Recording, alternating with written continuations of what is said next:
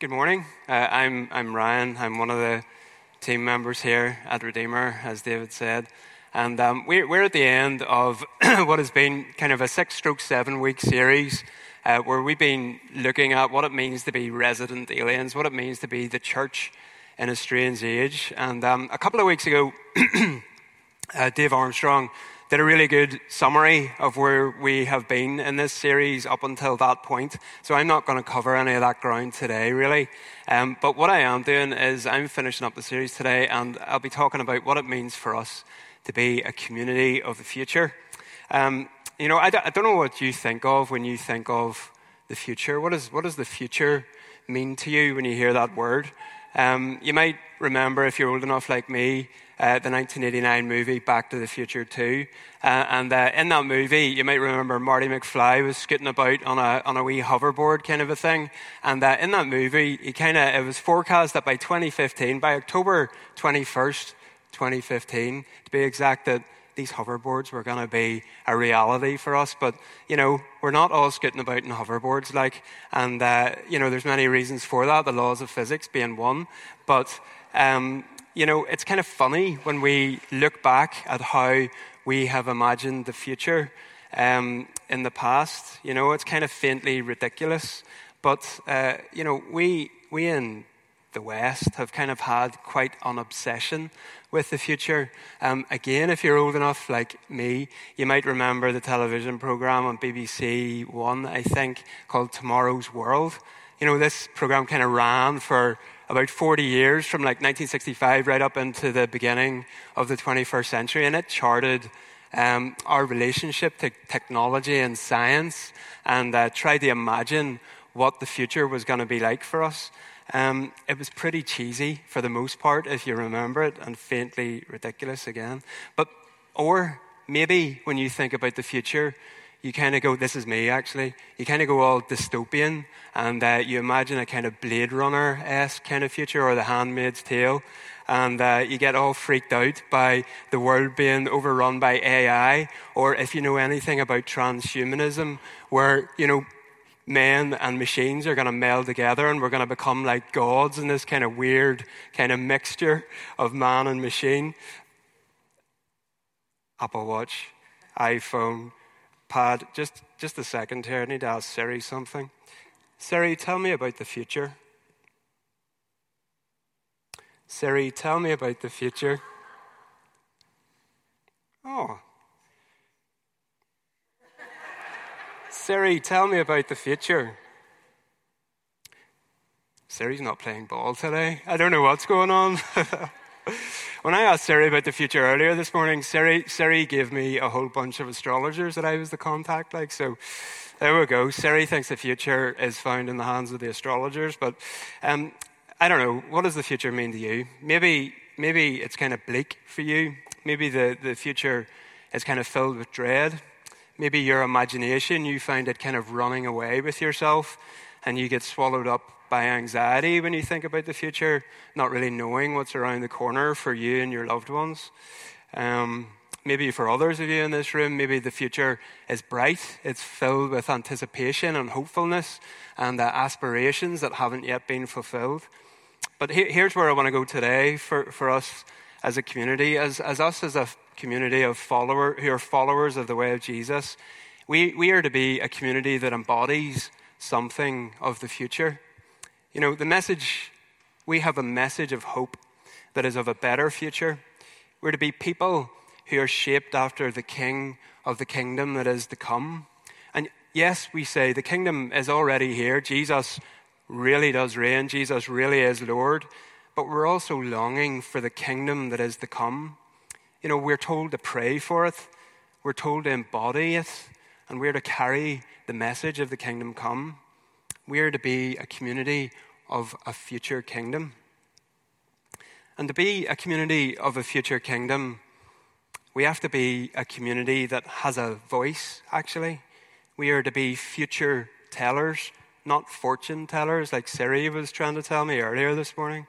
We're to be a community that embodies the hope that we have. The very fact that we exist as the church communicates something, doesn't it? But we need to be aware that if we're going to embody the message of the kingdom come, we're going to have to examine ourselves first to be sure that the message that we embody as the church, as the church is a true reflection of the king that we follow and we serve. You see, when you think about it, the future, it hasn't happened yet. Sure, hasn't. The future has not happened yet. The future exists only inside our imagination. It only exists inside the imagination of God, we might say, though taking a flyer on that one. For us to carry the message of the kingdom come, we are going to need to use our imaginations. So, what kind of future, I want to ask us this morning, are we willing to imagine as a community? I want to start this morning by um, taking a quote from Walter Brueggemann, who we quote a lot up here. We love Walter. I've got a man crush on Walter. He's, he's the guy. He's an Old Testament theologian, but it's quite a dense quote, but I want to unpack it because he's going to help us diagnose what our condition is, and I believe he's right for the most part for the church in the West. Walter says this He says, The key pathology of our time is the reduction or of our, of our imagination, so that we are too numbed, satiated, and co opted to do serious imaginative work. What, it, what does he mean there? That's a pretty dense quote. I'll read it one more time and then we'll unpack it a wee bit. The key pathology of our time is the reduction of our imagination so that we are too numbed, satiated, and co opted to do serious imaginative work. so, what he's saying there is that the diagnosis of our condition is that we have a disease as the church, and this disease has robbed us of the power of our imagination, of our power to imagine a better future so often. We need to take our pulse, I want to say this morning, individually. We need to take our pulse, and communally, we need to take our pulse to give a clear read on what's actually going on. You know, what is this disease that Walter says has robbed us of our imagination? Well, first of all, he says that we are numbed. And we are numbed because we have bought into the lie that more stuff, more consumption, more information, more pleasure, more, more, more, that these things will make us happy. We're numb because we get caught in the lie of the endless cycle of trying to make it, trying to get ahead, of ambition. We're numb because we literally drug ourselves into numbness, whether that comes through food, through drink, through drugs, through entertainment, or through information. It doesn't really matter. We are numb. We can watch the news of famine in Liberia, shootings in America, of children being removed from their migrant parents at the border in the US, and perhaps we feel a vague tug on our hearts or a momentary outburst of outrage. but if we're honest, far too often it passes and we soon settle back into our numbness. And Walter says we're satiated. What does satiated mean? It means that we're satisfied. We be, we've got these God given appetites to let us know when we're hungry, when we're thirsty, or when our curiosity has been aroused. We have an appetite to find out more. But uh, he says that we've been satiated, that we've had squeezed out of us our capacity to care for anything of any real substance. We simply don't care, for the most part, about the things that God's heart breaks for. We find ourselves full. We've been satisfied, but satisfied with what? What are we full of? And then he says we've been co opted.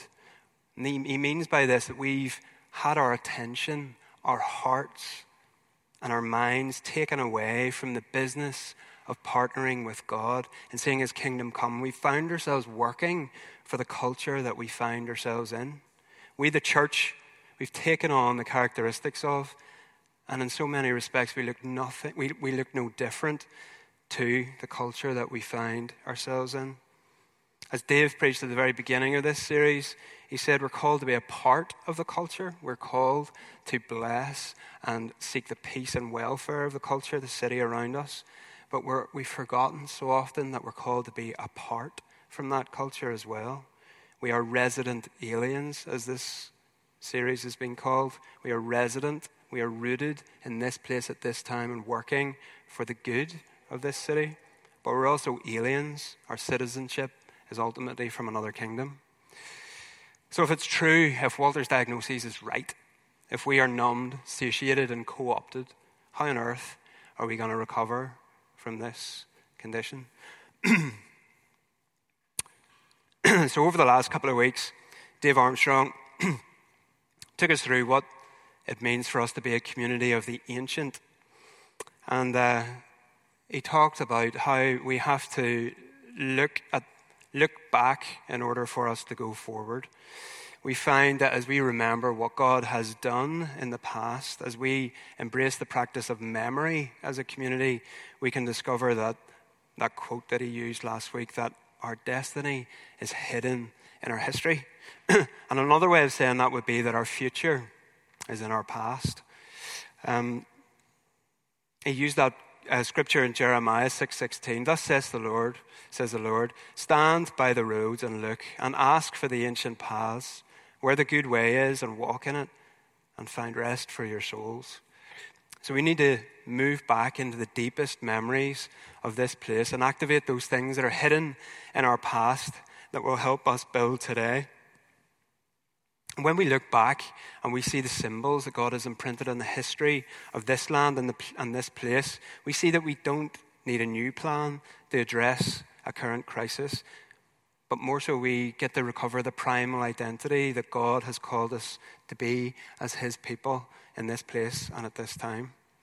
And so over the last couple of Sundays, Dave took us through what we feel that God is calling us into as a community, shared about the rich spiritual heritage that we have in this land, going right all the way back to the 5th century and those early Irish, that early Irish Celtic monastic movement that saw the kingdom of God and the good news of Jesus spread across this island and from here and other sites, monastic sites across the north of the British Isles, as a move of God that swept across Europe. Ireland, we know, has always been contested ground, and it's no different today. In Patrick's Day, those early Irish saints brought the message of Jesus and the kingdom of God to warring tribes that competed for territory and resources, and he faced off against the pagan folk religion of the Druidic, um, the Druids at that time. Today, it's kind of no different for us as we see in our own nation's recent history the deep cutting divisions of sectarian tribalism. We see a new kind of spiritual apathy on the one hand, um, that's kind of filled with cynic- the cynicism and hopelessness of atheism. And on the other hand, we see this kind of new spirituality that's emerging. Uh, it's kind of like a DIY spirituality where any and every kind of spiritual experience is elevated uh, as the final arbiter of truth for the individual seeker. But as we look back to the work of the Spirit in this island, we see this rhythm, this pattern of life that those early Christian communities shaped themselves after. These rhythms of breathing in and breathing out, inhale and exhale, of breathing in in prayer and then breathing out in mission, of intimacy with Jesus and then action springing from that into the world around, of worship as we lift our voices and our hearts to our King and then reaching out and seeing justice come in the world around. And then, as we've coined it in recent uh, days here, of the presence of God and the poor. And recently, we've been doing a little bit of work just what uh, about the history of the community that actually once inhabited this building. And there's such a rich heritage that we actually stand in in this building, the, the, the, history of the people of God in this place at this time in this street in Belfast. And so, as we reimagine what it might mean for us, we can look at what has gone before uh, and see what happened whenever uh, God met with the people in this very building. In 1853, sounds like quite a while ago, the Reverend William O'Hanlon he was uh, the minister of this place, of Donegal Street Congregational Church. He wrote a, wrote a series of letters um, that were published in the Northern Whig newspaper at the time. You'll know the Northern Whig as a, as a kind of pub or a bar today. Um, these writings shone a light on the horrendous living conditions uh, in Belfast at that time in the streets around this very building. And he later kind of pulled those uh, letters together and he published a book that was called Walks Among the Poor in Belfast. I think it should be up on the screen. There's a slide of the first page. Um, it's one of the only sources that's available from that time period that tells the conditions of the people living in Belfast. And here's a quote. here's a quote from that book, which really struck us as we were revisiting this this week.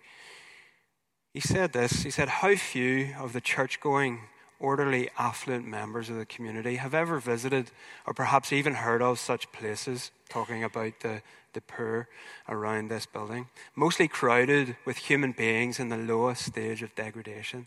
To attempt to fully gauge this immense mass of human wretchedness and vice, so as to give any adequate idea of its contents, would demand weeks. You know, it's a slightly different picture for us today, but not much. And I'm going to unpack just a little bit of that in the next minute or two. I've heard stories this week of a brothel not two minutes from the front steps of this building, of the alcoholic and drug addicted who gather in these streets at night, sharing needles in a state of brokenness. I've heard stories of those searching for intimacy in all the wrong places, in venues around this very building. I've heard stories of communities held in the grip of sectarian tribalism, and they're held in fear and without a voice. Today, we are part of, this building is part of the New Lodge electoral ward, which ranks as seventh most deprived out of 890 in Northern Ireland seventh out of 890, and that's using a multiple deprivation measure to gauge that. Out of the top 100 most deprived in Northern Ireland, there are 21 within walking distance, a half hour's walking distance of this very building. 21 out of the most deprived within a half hour from this building. And that's only in the north and west of the city, that doesn't cross the river. And so, what we feel as a leadership team in these days is that God is clearly re communicating his heart to us for the people in the area around us. As we look to our own history, we find this hidden destiny for us as a community.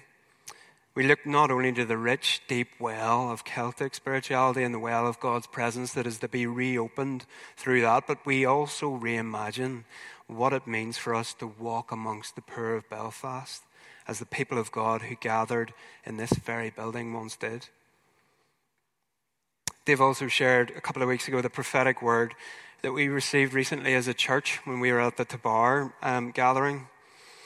That we would find the broken, the hurting, the prostitutes on our doorstep, and we would become a community with a special measure of love and of grace to be a safe place for the broken and the hurting that we would be a space where people could come and encounter the living God and the radical love and embrace that's to be found in Him.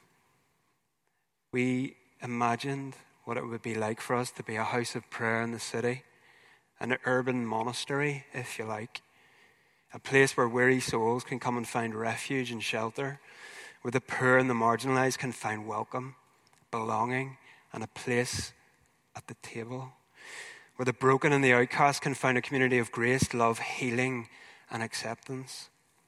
What would it look like for this territory right here in 101 Donegal Street to be an oasis of calm in an exhausted city all around us? What if this place we imagine became a thin place, a place where the kingdom of God and the presence and power of the Holy Spirit is experienced in an unusual way? What if this place again became a deep well of God's presence where people could find their weary, burned out hearts refreshed in Christ? I want that in this place. We want that in this place. Do you all want that in this place? We believe this is God's heart for this place in these days. And the beginnings of this are already happening. Redeemer's 10 next year. We've been here for about six years in this site. Like we, we heard only just yesterday, there was a, an amazing, crazy gathering happening downstairs yesterday of Family Matinee, the final one of the of this season. It was the best yet. It was bonkers, and some, some of you came down. It was brilliant. but we heard this beautiful uh, bit of feedback from one of the lovely Somali women who come down. She said that this place is the place in the city that they find most comfortable. They experience the welcome of Christ here. and you know that.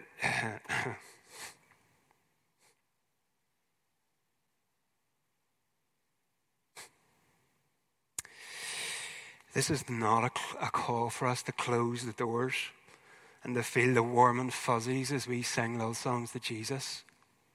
God help us if that's all we do in this place. And it's not simply to be a community of angry social action and protest. More like we're called to be a community that opens its doors and welcomes whoever we find there on our steps. We're to extend the invite to the table of Jesus to those who may seem unlovely or unlovable or unlovable, that they may find him and encounter him and come to know the Father who has always, always loved them. But look, there's, there's challenges, challenges for us as we dream about this. What are the challenges that face us? Well, in our day, the challenge we face is not so much like violence or persecution of a physical sort, but we face something worse, maybe. And we talked about this already. We are numb. I am numb. Our numbness doesn't hurt like torture might, like physical violence might, but in a similar way, numbness robs us of our capacity to be fully human. I want to ask you, Redeemer, have we forgotten who we are? Are we numb? Have we forgotten the story that we're a part of inside the imagination of God? The story of His kingdom come. Have we forgotten how to practice memory? Are we suffering from a collective amnesia? Have we forgotten that we're to be a community of hope? That we're to embody and live out the hope that we have in a better world that is already here? but is still yet to come. See, we're called to be a community of the future, a community that embodies something of the future that is to come. I don't mean that we're to be caught up in the anxiety of some better time that we're continually striving for. And then we get exhausted in trying to manufacture that future. But we are to be a community that are to be future tellers. Not fortune tellers, like Siri told me earlier, but future tellers. We are to be a community that, by our very presence and our very way of being within the fabric of the city around us, we communicate something of the heart of God and His kingdom. And yet, the problem remains for many of us that we are numb. So, how, how are we going to address the numbness that we experience? I want to say that we can only escape this numbing influence of the culture around us when we learn how to enlarge our capacity to weep to allow ourselves to grieve, we must grieve firstly for the state of our own hearts, and then for the world that seems so full of grief and suffering around us. We live in a world where, at the border of the most powerful nation in the world, we hear of migrant children separated from their parents and thrown in cages. Little kids that were 100% made in the image of God, just like our own kids. Maybe, as one person noted this week that I read, when your God is cruel, that you turn out to be cruel too as a nation. And thankfully, the legislation got passed that ended that separation of the parents and their kids. But our hearts are moved when we consider these satanic acts on the other side of the globe. But what about what's happening on our very doorstep out there? The appropriate response from us to the suffering and pain and injustice in the world all around us and the hardness of our own hearts cannot be just some numb, dumb cheeriness. Got to think about Jesus for a minute. He's shown us the way. When Jesus was confronted with the death of his friend Lazarus, he wept. Jesus wept. When Jesus drew near to his beloved city, Jerusalem, he wept over its condition. Jesus wept. What is our response going to be to the injustice, the pain, the heartbreak, the loneliness, the exploitation, the poverty that is happening under our very noses? What is the response to our own numbness in the face of that? If we find our own hearts numb, then we've only got one appropriate response. It's to ask God to break our hearts for what breaks His, to repent of our numbness and our lukewarmness. Do we even have an imagination for repentance when confronted this with these things? I'm challenging myself with all of this before I bring it to you as my family, my community. You may have heard of the prophet Jeremiah, and uh, he was called the weeping prophet, and this was with good reason. Listen to this passage as Jeremiah laments the state of Israel just before it was taken into exile into Babylon and the temple was destroyed. Jeremiah says this Is there no balm in Gilead? Is there no physician there? Why then has the health of the daughter of my people not been restored? Oh, that my head were waters and my eyes a fountain of tears, that I might weep day and night for the slain of the daughter of my people. Oh, that I had in the desert a traveler's lodging place, that I might leave my people and go away from them. See, Jeremiah couldn't cry enough more tears needed to be cried than his eyes would permit. Jeremiah knew that his tears were inadequate for grieving Israel's impending death, and so he called for a public grief. It's not enough that he just weep, the whole community must weep too. If you think about your own pain and hurt and loneliness, you'll know that your own tears can break down barriers in your own heart, like frustration or anger or bitterness, just can't. Tears are a way of expressing our solidarity with the pain and the situation of others. My wife, Jude, always reminds me that tears are not a sign of weakness, being a weeper as she is. They're an outward display of compassion and of solidarity, of caring enough when our hearts are broken, they begin to make way for healing. Without grief, there can be no newness. You know, the writer of Ecclesiastes said that there's a time to weep and a time to laugh. And then Jesus said that it's only those who mourn are going to be comforted. Only those that embrace the reality of death will receive new life. We might say that those who do not mourn will not be comforted, and those who do not face endings will not see the new beginning. And this should sober us as we consider our own comfort and our own numbness. And Jesus knew this. Jesus' grief was real. Weeping permits newness to come, it allows new beginnings, it allows the kingdom to come. But grief, of course, is not the end of the story for us as the people of God. We are to be people of a new song, the song of hope, the song of the kingdom come. We are to be the future tellers, as I've already said. There's a deep tradition in the scriptures of God's people producing eloquent, beautiful, liberating songs of hope.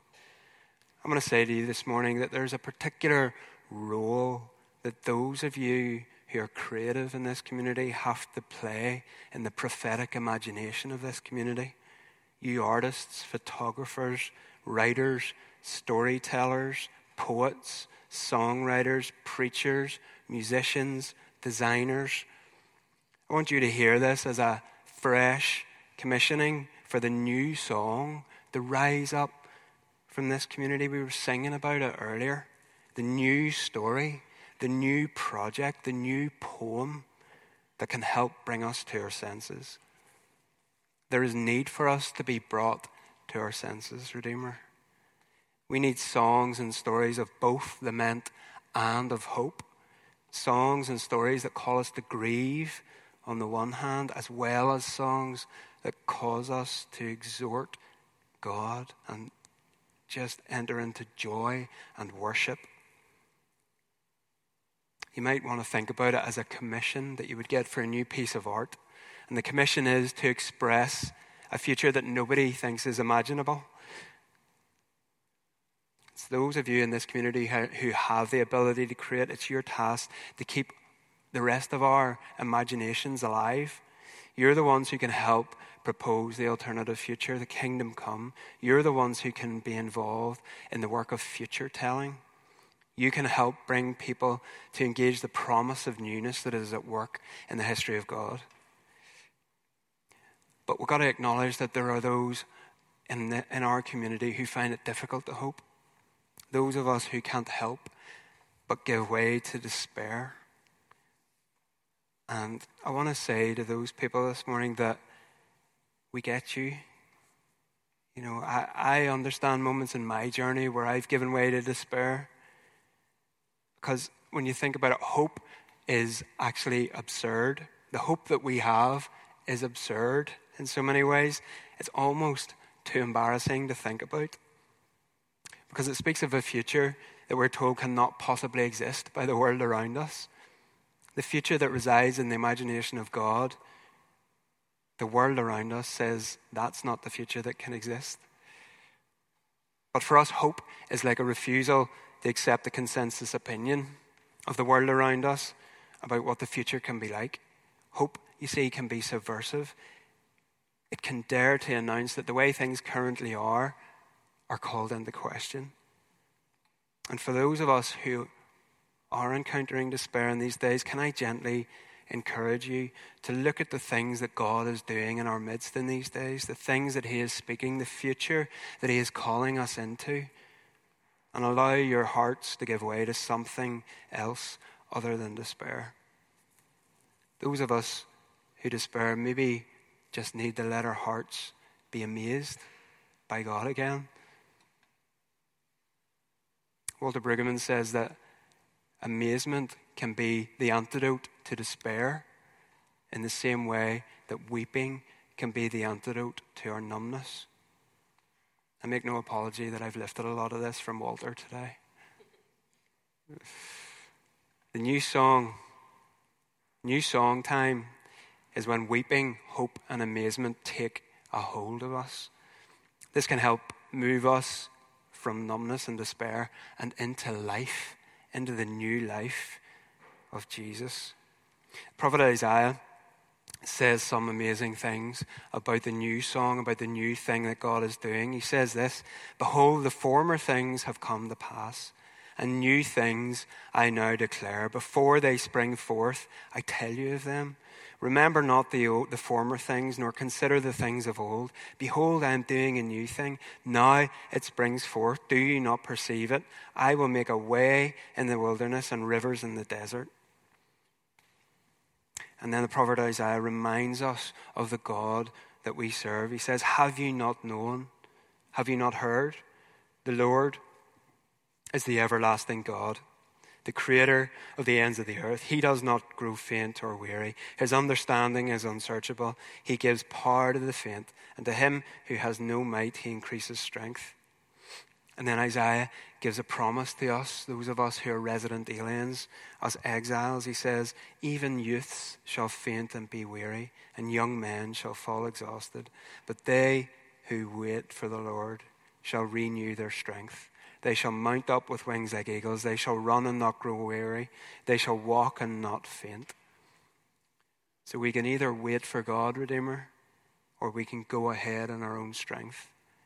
We can take the initiative into our own hands and end up weary, faint, and exhausted, or we can wait on the Lord and He will renew our strength.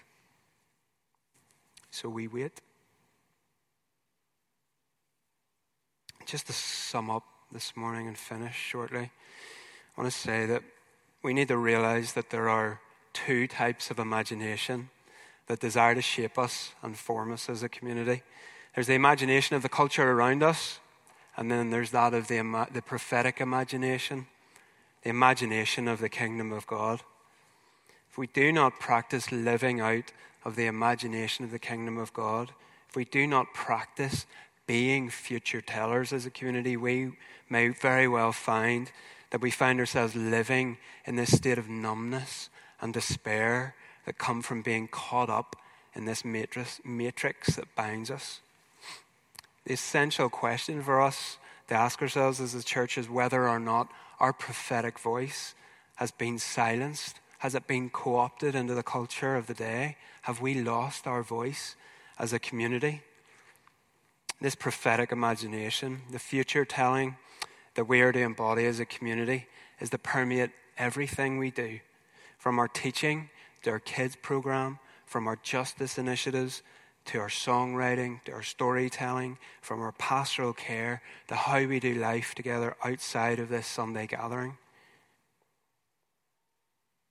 I want to finish today by bringing us to the table, and I want to invite the band to to uh, lead us in a final song or two as we do that. I want to say, as we finish up today, that to participate at this table, to participate in the Eucharist, is to live inside of God's imagination. It is to be caught up in what is really real the body of Christ. As human persons, body and soul, we're caught up in this Eucharistic imagination at this table.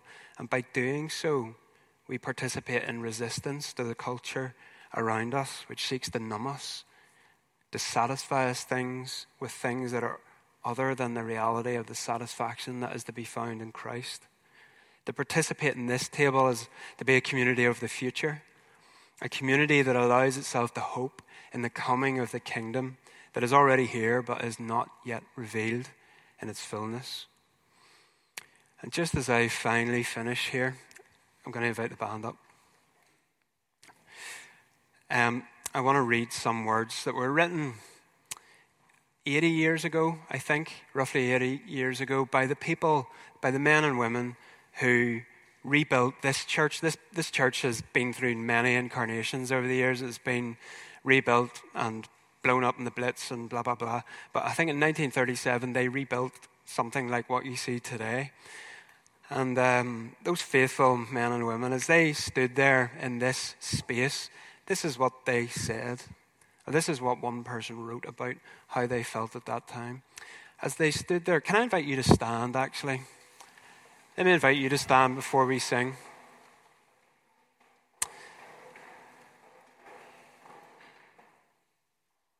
Uh, this, this is what was written. As they stood there, they felt that they stood on holy ground. They felt the pride of a glorious past and the call to make the future no less glorious. There was no reason why it might not be more glorious. In the kingdom of the Spirit, the greatest things could never belong to the past. The best had yet to come. God was still at work in the world and the purpose of Christ was not yet fulfilled. Redeemer, we stand in the prophetic words of the community that once stood in this place. We stand in their hopes and dreams and aspirations in the kingdom of God. Let's contend for us to stand in the days of the best that is yet to come.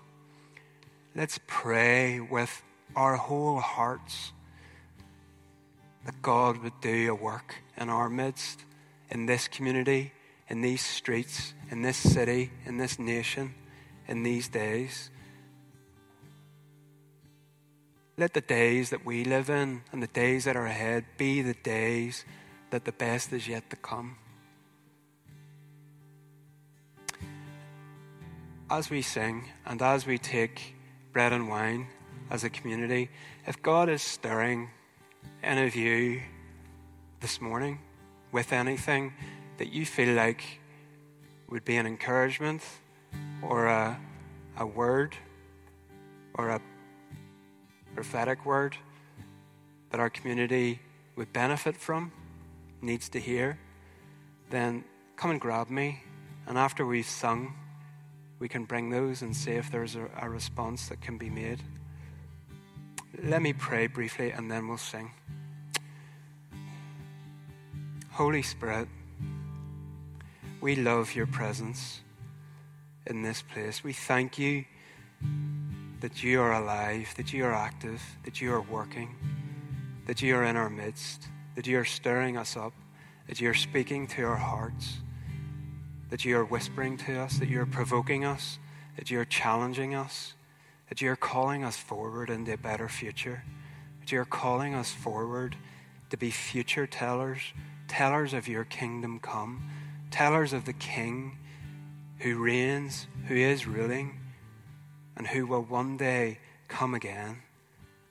Thank you, Father, that we get to be the ones who get to share your table with others. Father, we pray that you would do a work in our midst, that you would so undo us, that you would so fill us with your Holy Spirit in these days, that you would bring us to our knees in repentance, in weeping for the numbness of our hearts, but that in doing so, Lord, you would cause newness, you would cause fresh life to spring forth from this place, that you would cause new life to well up in our own lives, in our own hearts, in this community's life, and let that spill out onto the streets around us and touch the lives of the people who so desperately need to know you. Father, we love you. Come amongst us, we pray. Bless this bread and wine. Bless it, Lord. Let there be grace for every person who takes of the bread and wine this morning. Let there be encounter when people take that bread and wine this morning, Lord. Let healing come when people take that bread and wine this morning, Lord. Grant people a sense of your presence as they come. Minister to them, I pray, Lord. In Jesus' name.